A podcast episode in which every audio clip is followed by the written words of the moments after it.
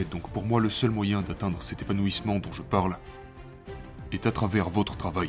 Maintenant, je ne dis pas que ça vous comblera à 100% parce que je comprends les choses comme les relations, les gens, les enfants, toutes ces choses sont très importantes. Ok, mais je passe toujours par mon travail pour atteindre ces sentiments tels que la puissance, l'expansion, l'épanouissement. Et lorsque vous touchez ces sentiments, vous ne voulez plus blesser les autres. Vous n'avez plus besoin de ça. Vous n'avez plus besoin de bousculer les gens sans raison. Parce que vous vous sentez bien dans votre peau. D'accord? Donc la première chose, la chose la plus importante, est de trouver votre chemin vers ce genre d'épanouissement, que ce soit à travers votre travail ou à travers votre carrière.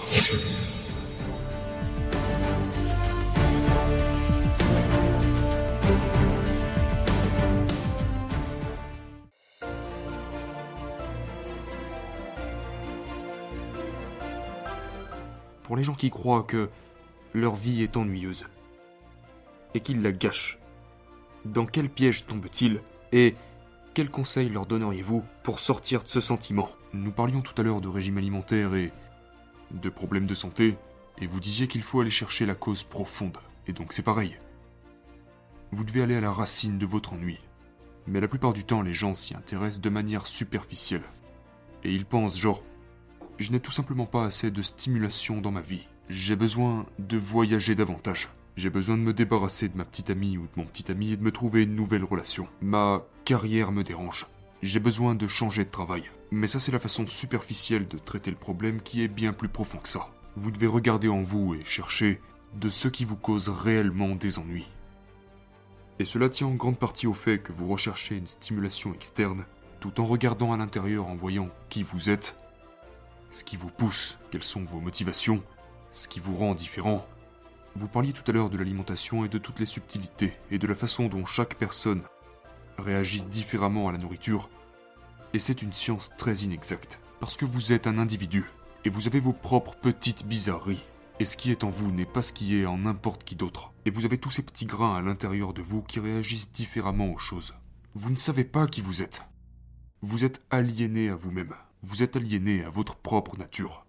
Vous vous êtes impliqué avec des gens qui ne vous conviennent pas. Vous ne savez pas qui vous êtes. Vous ne connaissez pas votre fondation, votre essence. Vous ne savez pas ce qui vous stimule réellement. Ce que Abraham Maslow appelle les voix impulsives. Vous avez ces petites voix à l'intérieur de vous qui disent ⁇ J'aime ça, j'adore ça, c'est ce qui me stimule réellement ⁇ Mais vous n'écoutez pas ces voix. Ces voix sont noyées par les réseaux sociaux, par vos parents, par le monde entier. Donc vous ne savez pas qui vous êtes. Et à cause de ça, vous choisissez des choses qui ne vous conviennent pas. Et lorsque vous choisissez des choses qui ne vous conviennent pas, vous n'êtes pas engagé émotionnellement. Et lorsque vous n'êtes pas engagé émotionnellement, vous vous ennuyez, vous vous agitez. Et puis vous commencez à partir en voyage, à Bali, vous commencez à jouer de la guitare. Oh, il faut que je démissionne de ce travail, il faut, faut que je trouve un nouveau travail, vous savez. Il faut que je rencontre une nouvelle personne ou n'importe quoi d'autre. Et ça se finit toujours comme vous finissez par le faire. Et pendant une semaine ou deux, c'est excitant. Et puis, vous vous rendez bien compte que cela ne vous conduit pas à quelque chose de durable. Donc vous vous ennuyez à nouveau, vous commencez à vous agiter et vous passez à la chose suivante. Donc, ceci étant dit, est-ce que ça veut dire que les gens n'auraient pas le courage d'aller chercher qui ils sont vraiment? Ou est-ce que c'est parce qu'ils se laissent distraire par tellement de choses qu'ils n'arrivent pas à créer le silence nécessaire? Pourquoi est-ce si difficile pour les gens de se comprendre eux-mêmes? Eh bien, c'est difficile, et notre réaction par défaut est de prendre le chemin avec le moins de résistance. D'aller vers ce qui est facile, vous savez. Et de nos jours, et c'est de plus en plus répandu, les gens deviennent extrêmement addicts à toutes sortes de drogues. Croyez-moi, j'ai eu affaire à ça dans la vingtaine, et je n'ai rien contre ça, d'accord? Mais vous avez la capacité, en vous, d'être continuellement euphorique dans votre vie, de quasiment atteindre l'effet que les drogues procurent. Nous avons tous ces sens remarquables, notre capacité à capter les couleurs, etc., etc. Et ce sans passer par la consommation de drogue. Car votre cerveau est câblé pour, pour ce genre d'interaction avec la vie. Personnellement, ce n'est pas l'effet que ça me fait. Du coup, comment pouvons-nous tirer parti de cela? Oui, parce que cela demande des efforts. Alors que prendre une pilule, c'est juste la chose facile à faire. Alors que se regarder soi-même et s'introspecter, ça requiert des efforts et ça requiert de la douleur, d'accord? Parce que quand je me regarde moi-même, comme je le fais tous les jours lors de ma méditation matinale, tu as beaucoup de problèmes. Pourquoi ces pensées reviennent sans cesse? Tu penses que tu es génial, mais tu n'es pas si génial que ça et votre esprit commence à trouver tous vos petits problèmes. Et c'est à nous de travailler dessus. Donc ma méditation de ce matin, de ce matin même, je pensais, ton problème Robert, c'est que tu ne sais pas lâcher prise. Tu dois pouvoir lâcher prise. Lâche prise. Et puis à chaque fois qu'une nouvelle pensée me venait, je me disais, il faut que tu lâches prise. Mais c'est douloureux parce que vous réalisez quels sont, quels sont vos blocages, quelles sont vos limites, qu'est-ce que vous faites mal. Nous ne voulons pas nous faire face. Et c'est tellement plus facile de regarder à l'extérieur, de regarder autour de nous pour trouver un gourou ou un coach qui pourrait vous aider, pour trouver un livre qui pourrait vous aider, trouver un médicament qui pourrait vous aider, ou aller chercher une sorte de vidéo porno en ligne. Ça peut être n'importe quoi, plutôt que de se regarder en face. Vous n'avez pas besoin de lire des livres sur la nature humaine ou d'en faire un sujet d'étude, il vous suffit de vous regarder vous-même, et vous découvrirez tout ce que vous devez savoir. Que vous avez aussi les défauts, que vous remarquez et faites remarquer chez les autres. Donc je remarque toujours lorsque les gens sont particulièrement en colère contre un trait de caractère en moi ou chez les autres, la plupart du temps ce qu'ils font c'est exposer inconsciemment qu'ils ont eux-mêmes ce trait de caractère. Genre, bon sang, cette personne est vraiment narcissique. Et toi, t'es sûr que tu ne l'es pas? C'est en fait une manière que tu as de dissimuler ton propre narcissisme. Donc, en vous observant vous-même, vous allez inévitablement voir vos défauts, ainsi que vos limitations, qui étaient tout le sujet des lois de la nature humaine. Nous avons ces qualités négatives qui sont intégrées dans la façon dont nous avons évolué en tant qu'êtres humains. D'accord? Mais la manière dont fonctionnaient les humains il y a un million d'années n'est plus du tout la même dont nous fonctionnons aujourd'hui. Elle n'est plus du tout d'actualité, et elle n'est certainement pas fonctionnelle avec le monde de la haute technologie dans lequel nous vivons. Et donc, nous avons beaucoup de qualités qui nous créent constamment des problèmes. Ok Vous pensez que ce sont les autres qui ont des problèmes. Vous pensez que les autres sont agressifs, que les autres personnes sont passives-agressives, que les autres personnes sont égocentriques. Non. Vous avez aussi tous ces problèmes, ok? Et donc c'est douloureux. Et si... Vous savez une chose à propos des êtres humains, s'il y avait une loi sur le comportement humain, et je pense que c'est vrai pour chaque animal, c'est que nous évitons tout ce qui est douloureux, et nous nous tournons vers ce qui est agréable ou facile. Mais alors, comment surmonter cela? C'est votre fameuse question à un million de dollars que vous posez. Eh bien, parfois vous devez toucher le fond. Parfois vous devez arriver au point où rien ne fonctionne dans ma vie. Je suis misérable, je suis déprimé, ma carrière ne va pas dans le bon sens. Ok, peut-être que je suis la source de ça. Et quand vous touchez le fond, vous devenez prêt à supporter n'importe quoi. La douleur de vous regarder en face n'est peut-être pas aussi mauvaise que la boue dans laquelle vous vous êtes enlisé. Un autre moyen est que vous n'avez pas nécessairement besoin de toucher le fond, mais que vous êtes simplement vraiment motivé à changer votre vie. D'accord? Vous êtes ambitieux. Vous voulez réussir. Vous voulez avoir un certain degré de pouvoir. Vous voulez devenir sociable. Vous voulez vous entendre avec les gens. Vous voulez savoir comment naviguer dans ces environnements sociaux compliqués dans lesquels nous vivons. Et donc, étant donné que ça ne marche pas pour moi en ce moment, j'essaye de me débrouiller à ma façon. Ok? Donc, je dois prendre du recul, je dois me regarder en face et je dois étudier qui je suis. Et puis je dois faire un gros travail sur moi-même. Maintenant, personne ne dira que c'est facile. Si c'était facile, tout le monde le ferait et nous vivrions au paradis. Mais ce n'est évidemment pas le cas. Pensez-vous qu'il y a un niveau intellectuel minimum pour pouvoir faire ça? Ou y a-t-il un processus que les gens pourraient mettre en pratique pour réussir cela?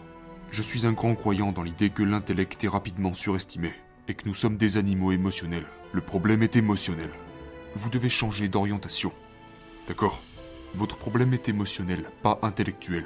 Chaque fois que nous pensons que nous ne comprenons pas quelque chose ou que nous avons un problème, nous pensons que la connaissance est la réponse, que nous devons accumuler plus de connaissances, que c'est intellectuel, que nous manquons de données, que nous devons étudier davantage, que nous devons mieux comprendre les choses. Mais non, le problème est émotionnel. La raison pour laquelle vous ne pouvez pas faire face au changement, ou que vous ne pouvez pas vous regarder en face, c'est que vous avez des blocages émotionnels. Vous êtes rempli de peur.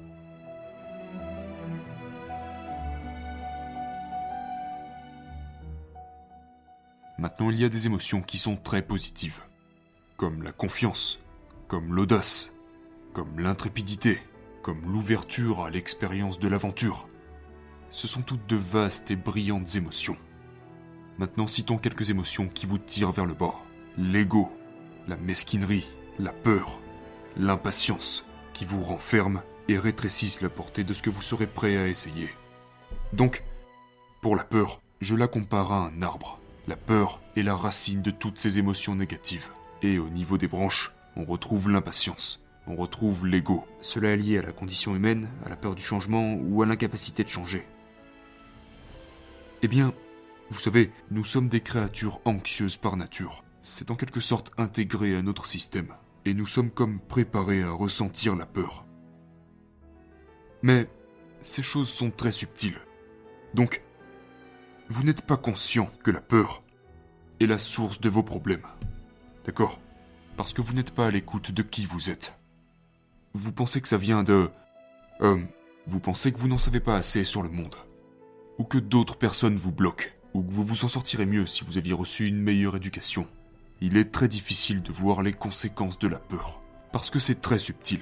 Et cela va vous bloquer d'une manière dont vous n'avez jamais vraiment conscience. C'est comme un genre de gaz toxique que vous ne pouvez pas voir et qui s'infiltre en vous. Donc, pour en revenir à quand je parle des différentes manières de gérer le changement, qui est une question extrêmement importante, surtout dans un monde qui change si vite, n'est-ce pas? Eh bien, vous devez être capable d'être ouvert à ce qui se passe dans le moment présent. Les gens, les événements, etc., etc. Mais à cause de la peur, on prend de plus en plus et de plus en plus de retard. On se retrouve enfermé dans le passé. Et vous pensez que les idées que vous avez sont exactement la réalité. Sauf que vous ne faites pas attention aux choses qui sont autour de vous. Parce que prêter attention est dur, c'est difficile, et cela signifie abandonner certaines de vos idées les plus chères sur le monde, et simplement être ouvert à l'expérience.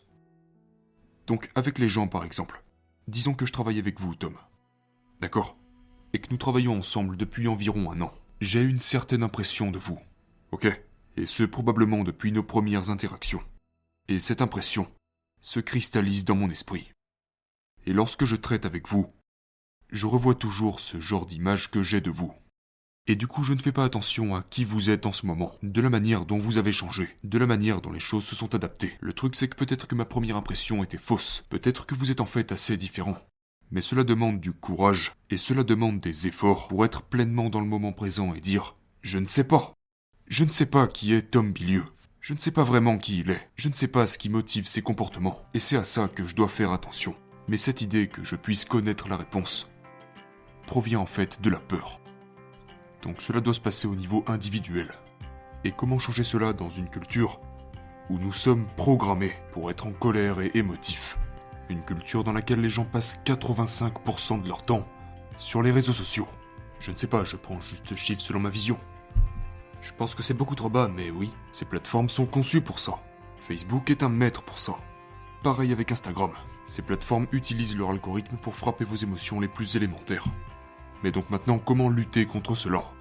Eh bien, il faut lutter contre cela sur le plan individuel. Il faut dire aux gens qu'ils sont manipulés.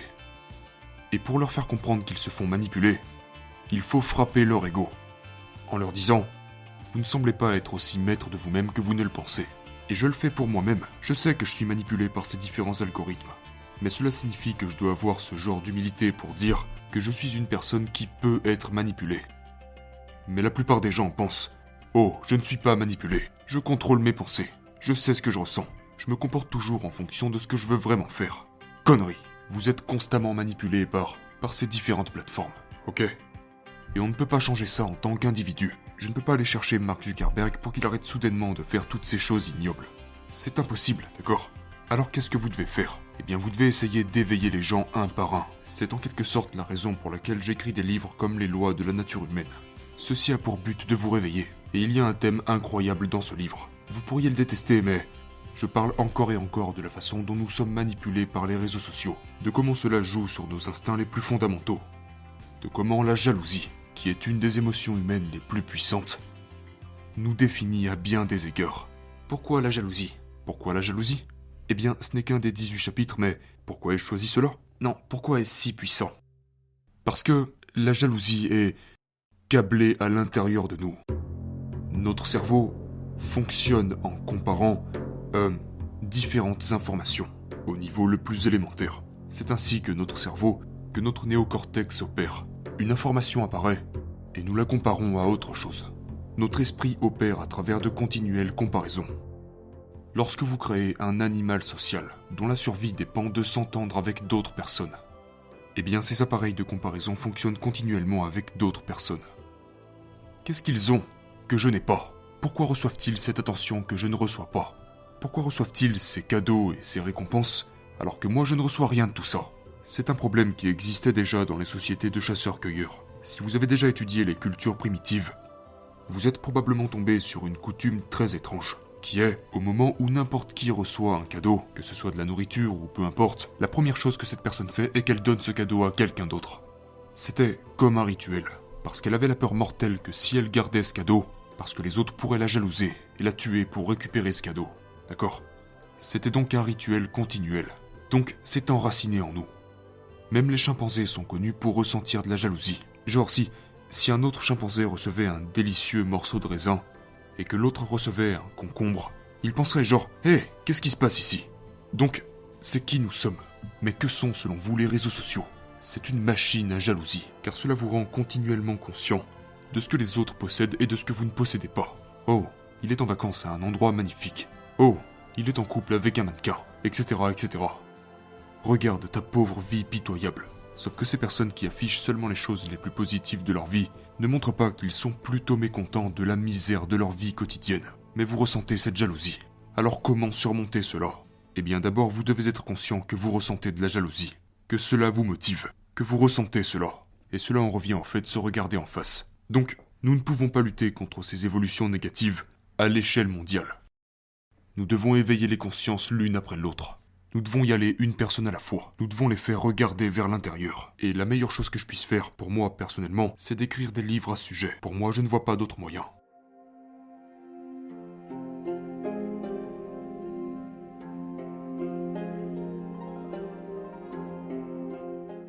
Vous savez, il y a plusieurs manières de voir cela. Mais dans Atteindre l'excellence, ma façon de le décrire est à travers une forme très élevée d'épanouissement. En fait, je préfère penser à l'épanouissement plutôt qu'au bonheur, car le bonheur semble être une sorte de chose immédiate, où, vous savez, nous recevons une sorte de stimulation comme, par exemple, boire du whisky vous rendra heureux, mais cela ne vous comblera en aucun cas, alors que l'épanouissement est une émotion beaucoup plus durable. Et ça vient de...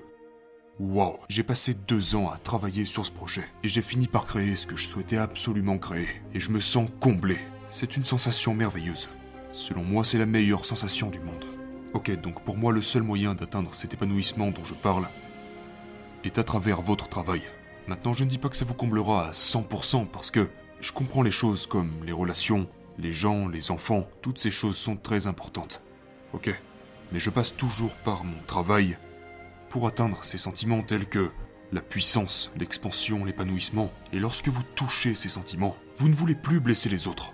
Vous n'avez plus besoin de ça. Vous n'avez plus besoin de bousculer les gens sans raison parce que vous vous sentez bien dans votre peau. D'accord?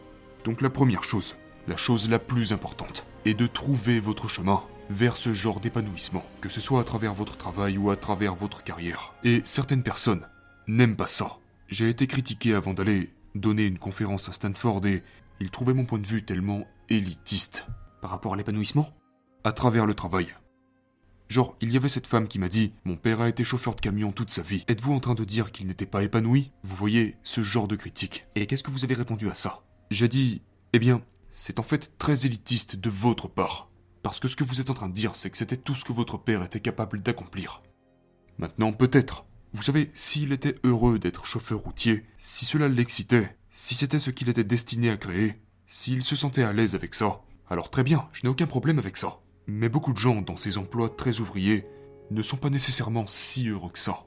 Leurs vies sont pleines de routines. Ils ne font face à aucune sorte de défi physique ou intellectuel. Et si nous savons bien quelque chose sur l'animal humain, sur le cerveau humain, c'est que notre cerveau est vorace.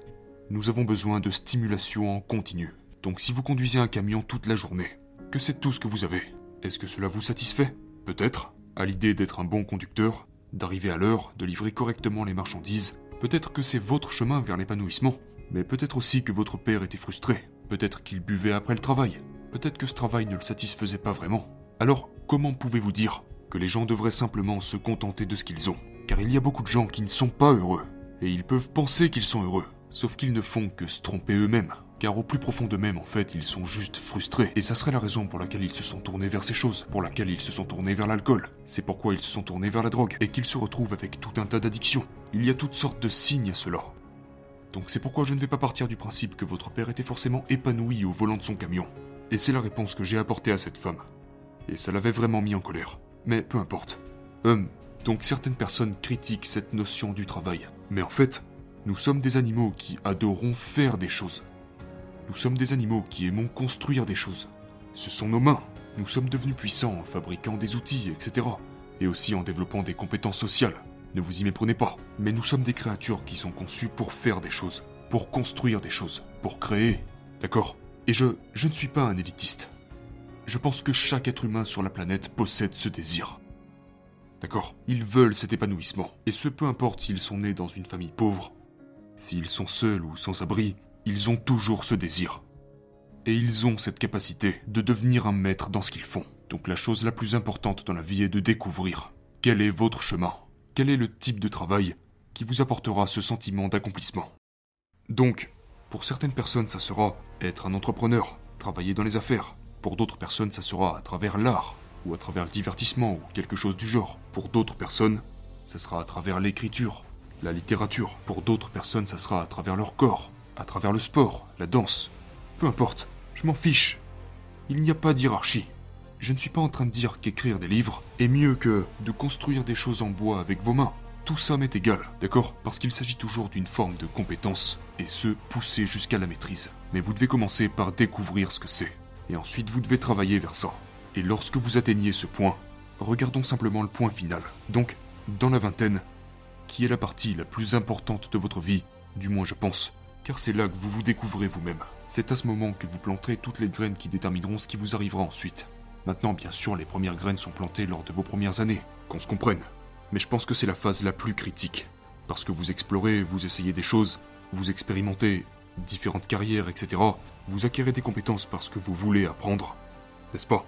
Et puis vous arrivez à 32, 33 ans, vous démarrez un podcast, un site web, votre propre entreprise ou peu importe, et peut-être que cela ne fonctionnera pas mais vous êtes excité parce que c'est votre création. Puis vous apprenez de ces expériences, et puis vous créez quelque chose d'encore meilleur. C'est genre le meilleur sentiment du monde. Vous n'avez besoin de rien d'autre. Vous savez, parce que vous avez accompli quelque chose, vous vous êtes fixé un objectif et vous l'avez atteint. Et ceci est pour moi un immense sentiment de bien-être. Le stress est bon pour vous. Et je sais que ça va à l'encontre de tout ce que notre culture veut nous faire croire. Elle veut nous faire croire que nous devons nous détendre. Vous savez, surtout ne pas faire face au stress ne pas travailler trop dur, faire du yoga, bla bla bla bla bla. Mais en fait, non. Le stress est génial. Le stress est une drogue merveilleuse si vous savez comment l'utiliser. Et je viens tout juste d'écrire sur les cultures anciennes où vous aviez des chamans et des rituels d'initiation qui faisaient vivre aux gens les pires formes de stress. Ils pouvaient les exposer à des températures extrêmement chaudes puis tout de suite après extrêmement froides et puis, après ça, ils allaient danser incroyablement vite ou gravir une montagne à toute vitesse pour finalement atteindre ce que cet écrivain a appelé l'omnipotence, ressentir l'effet d'omnipotence. En gros, ce qu'ils avaient fait, c'est qu'ils avaient fini par maîtriser le système neuro-endocrinien. Ils avaient trouvé un moyen, à travers la chimie de notre corps, de générer des sentiments d'extase et d'euphorie. Et je pense qu'un sentiment d'euphorie est une expérience très positive. Je pense que c'est une fin en soi. C'est une bonne chose que les humains cherchent à atteindre ce genre d'expérience de pointe. Car c'est très précieux et très sain. Et ils la maîtrisaient, ils avaient créé une science pour atteindre ce genre d'état à travers le stress. Et puis, des siècles plus tard, les neurosciences ont découvert comment ils l'avaient fait. En gros, en les suspendant dans le vide comme vous l'avez vu, ils créent cet effet de peur qui va inonder le corps d'adrénaline. D'accord? Et l'adrénaline est un produit chimique incroyablement puissant. Si vous en avez déjà fait l'expérience, vous le savez. Vous savez, si vous faites face à un danger, si vous faites face à un accident, si, votre vie est en jeu, alors l'adrénaline inonde votre corps. Et elle vous donne d'incroyables quantités d'énergie. Vos yeux sont grands ouverts, vous êtes alerte, vous voyez tout ce qui se passe autour de vous. Et les animaux ont ça. C'est une chose de type animal. D'accord? C'est là pour vous faire survivre. Et puis, en créant en courant et en faisant toutes ces autres choses, ils vont ensuite libérer toutes ces endorphines dans le corps. Parce que, en neurosciences, et je ne veux pas ennuyer le public avec ça, mais les terminaisons nerveuses prennent fin dans les membres et dans les pieds. Et ce sont à ces endroits que les endorphines sont déclenchées. Et c'est pourquoi les coureurs de longue distance ont cette dépendance aux endorphines. Parce que l'endorphine est un analgésique. C'est l'analgésique le plus puissant jamais inventé. En gros, votre corps fabrique un antidouleur. Et donc, quand les coureurs parcourent genre 80 km et qu'ils ressentent une intense douleur, les endorphines font leur apparition. La douleur se dissipe et ils deviennent euphoriques. Et donc ils deviennent accros à ça. Et puis ensuite, s'ils passent une journée sans courir leurs 20 à 30 km, ils sont déprimés, car ils sont devenus accros à cette poussée d'endorphine. Et ces chamans l'avaient compris en maîtrisant le stress. En, en acclimatant le corps au stress et à la pression. Ils l'avaient parfaitement compris. Donc lorsque vous êtes passé par une situation comme celle-ci, et vous vous êtes senti confiant et audacieux, car vous saviez que vous n'alliez pas mourir, cela a créé cette libération d'endorphine. Vous aviez l'énergie de l'adrénaline, tout en ressentant au même moment l'effet analgésique de l'endorphine. Et vous étiez donc euphorique. C'est une magnifique sensation. Le stress, si vous apprenez à l'utiliser, pourrait devenir une très bonne chose. Et donc pour moi, à travers mon écriture, je me crée continuellement du stress. Et parfois ça en devient malsain, mais la plupart du temps c'est pour un objectif. D'accord? Parce que cela me fait atteindre ces niveaux que je n'avais que rarement atteints auparavant. Et quand j'y arrive, quand je finis par créer cette chose que je voulais absolument créer, c'est un immense soulagement. C'est tout simplement merveilleux.